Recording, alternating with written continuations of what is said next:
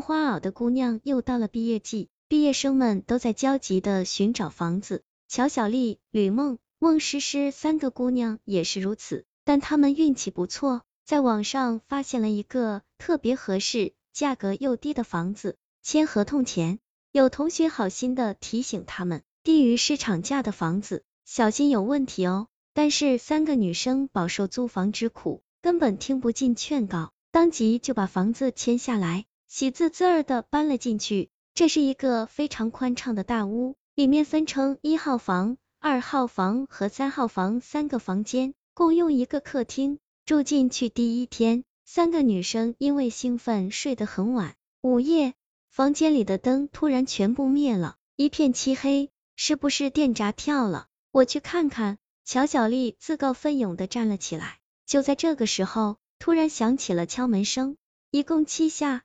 三个女生正犹豫着要不要开门，只听吱呀一声，门自动打开了，门外出现了一个穿着花袄的身影，特别土气的绿地红花布裹着一个胖胖的女孩，那个女孩的脸抹得非常白，近乎白纸的颜色，腮上却抹得通红，一双眼睛一点眼白都没有，看起来就像是一具女尸。三个女生吓傻了，连天叫都忘记了。门外穿着花袄的胖姑娘也不客气，扭着大屁股就走了进来，不，确切的说是飘了进来。乔小丽清楚的看到她的脚根本没有沾的，花袄姑娘径直飘进了乔小丽的一号房间，然后回头招手进来啊，她是在叫乔小丽。乔小丽这才回过神来，尖叫一声就要跑，然而花袄姑娘的手突然伸长了许多倍，抓着乔。小丽的后衣领，把小小丽拖进一号房间，然后重重的关上了门。一号房间里一点声音都没有。吕梦和孟诗诗吓得傻傻的待在原地，站了一夜。遇鬼概率早晨，阳光洒了进来，吕梦壮着胆子打开了一号房间的门。本以为门内会出现血腥恐怖的场景，却没想到一切如常，只有乔小丽蹲在角落里，面如土色。吕梦问发生了什么，乔小丽哇的一声就哭了起来。她说那个女鬼可以一使劲儿飘到房顶上，但并没有杀她，她只是在乔小丽的床上住了一个晚上，把小小丽吓了个半死。快天亮的时候，女鬼从窗子飘了出去，留下一句话，说还会来的。原来这房子闹鬼，怪不得房租低。三个女生气坏了，找房东准备讨个说法。然而合同已经签了，房东摆出了无赖的嘴脸，无论如何都不肯退租金。对于三个刚毕业的女生来说，这可是一大笔钱，她们拿不出另外的钱再去租房。见她们愁成那个样子，房东动了恻隐之心。对不起，这个房子有问题，我也只能这么租。但我告诉你们一个好消息，其实呢，这个房子里有三个鬼，生前分别住在一号房。二号房和三号房，每天晚上只会来一个鬼，不一定是哪一个，他会住进自己生前住的房间。这是好消息吗？居然有三个鬼，这当然是好消息。你们每天晚上只会有一个人遇鬼，相对来说，也就是每个人每天有三分之一的见鬼概率，这不比天天遇鬼要好吗？三个女生怔怔的想了一下，也许这这是唯一能够安慰他们的事情了。天很快就黑了下来，三个女生早已失去了前一晚的兴奋，怀着忐忑的心情等待着午夜的到来。今晚会来哪个鬼呢？他会去哪个房间呢？砰砰砰，门被敲响了，还是七下，但是和昨晚不一样，这次敲的特别缓慢，伴随着刺耳的吱呀声，门缓缓的打开了。外面先是伸进一只惨白的手，上面抹着红色的指甲油，紧接着。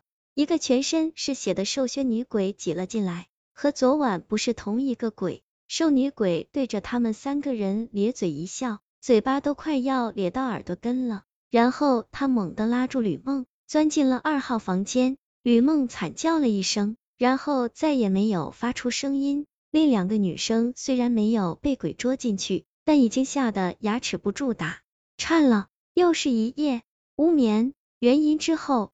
三号房间也来了一个鬼，她长得非常漂亮，但是后脑勺有一个很大的窟窿，还不断的流出腥臭的血，很是吓人。虽说每天晚上只有一个人会见鬼，但是这种精神刺激实在是太强烈了，而且与鬼同处一室，对身体造成损伤。三个女生分别出现了不同的反应，乔小丽脸上长出各种脏兮兮的小泡，吕梦总是呕吐吃不下饭，孟诗诗则大把大把的掉头发，房子退不掉，又不敢住，怎么办？无奈之下，乔小丽想到了一个损主意。咱们把房子转租出去吧，咱们不说是凶宅，就说这个房子好，哪怕赔点钱呢，不太好吧？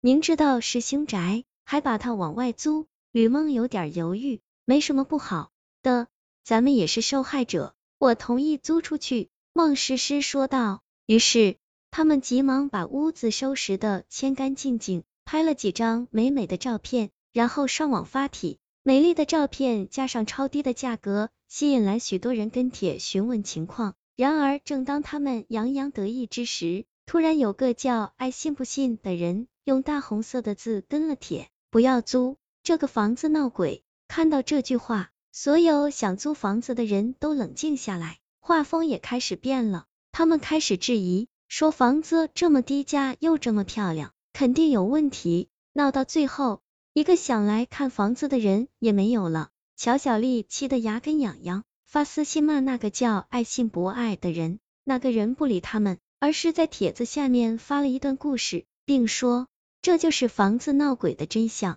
一年前，那个房自被三个女孩合租了下来，三个女孩分别住在三个房间里。一号房间里是个乡下来的非常土气、非常胖的姑娘，二号是个有胃病、不爱吃饭，所以极瘦的姑娘，三号是个美女。为了方便区分，我们姑且叫她们一号女生、二号女生和三号女生吧。三个女生虽然住在一起，但是矛盾非常多，关系极其不好，打骂之类的情况经常发生。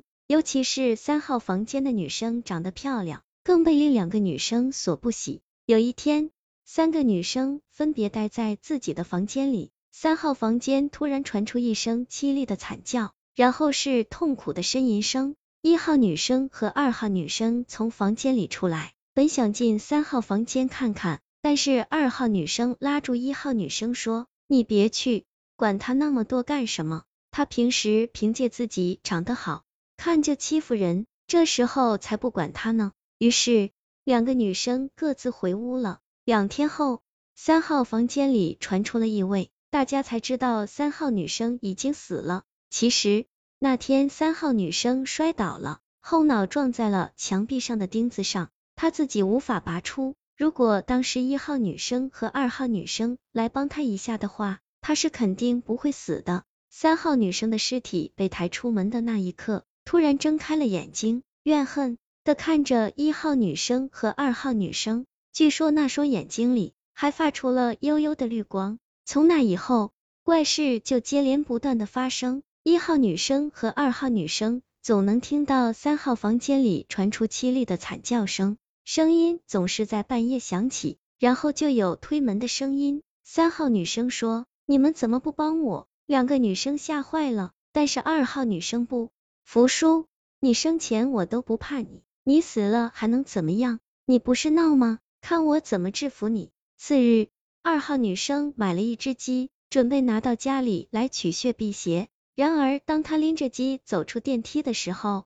电梯突然下坠，二号姑娘和那只鸡一起被挤死在了两层楼梯之间。据当时看到的人说，情景非常惨烈，人血和鸡血溅的到处都是，一片刺目的红。从那以后，二号房间的房门也总是不断的打开，屋里总能看到血手印和血脚印。在这种惊吓之下，一号的胖女生疯了。她总是反反复复的从家里跑到楼下，再从楼下跑到家里，像是在寻找什么东西，也像是在躲避着什么东西。她不敢坐电梯，因为在电梯里，他总能看到二号女生拎着一只血淋淋的鸡。他一遍遍的跑楼梯，那肥胖的身体不断的透支着。终于有一天，有人在出租屋里发现了他的尸体，是精力耗尽而死。也就是从那天起。这间房子开始闹鬼了。别人家的房子是闹一个鬼，这家的房子是闹三个鬼。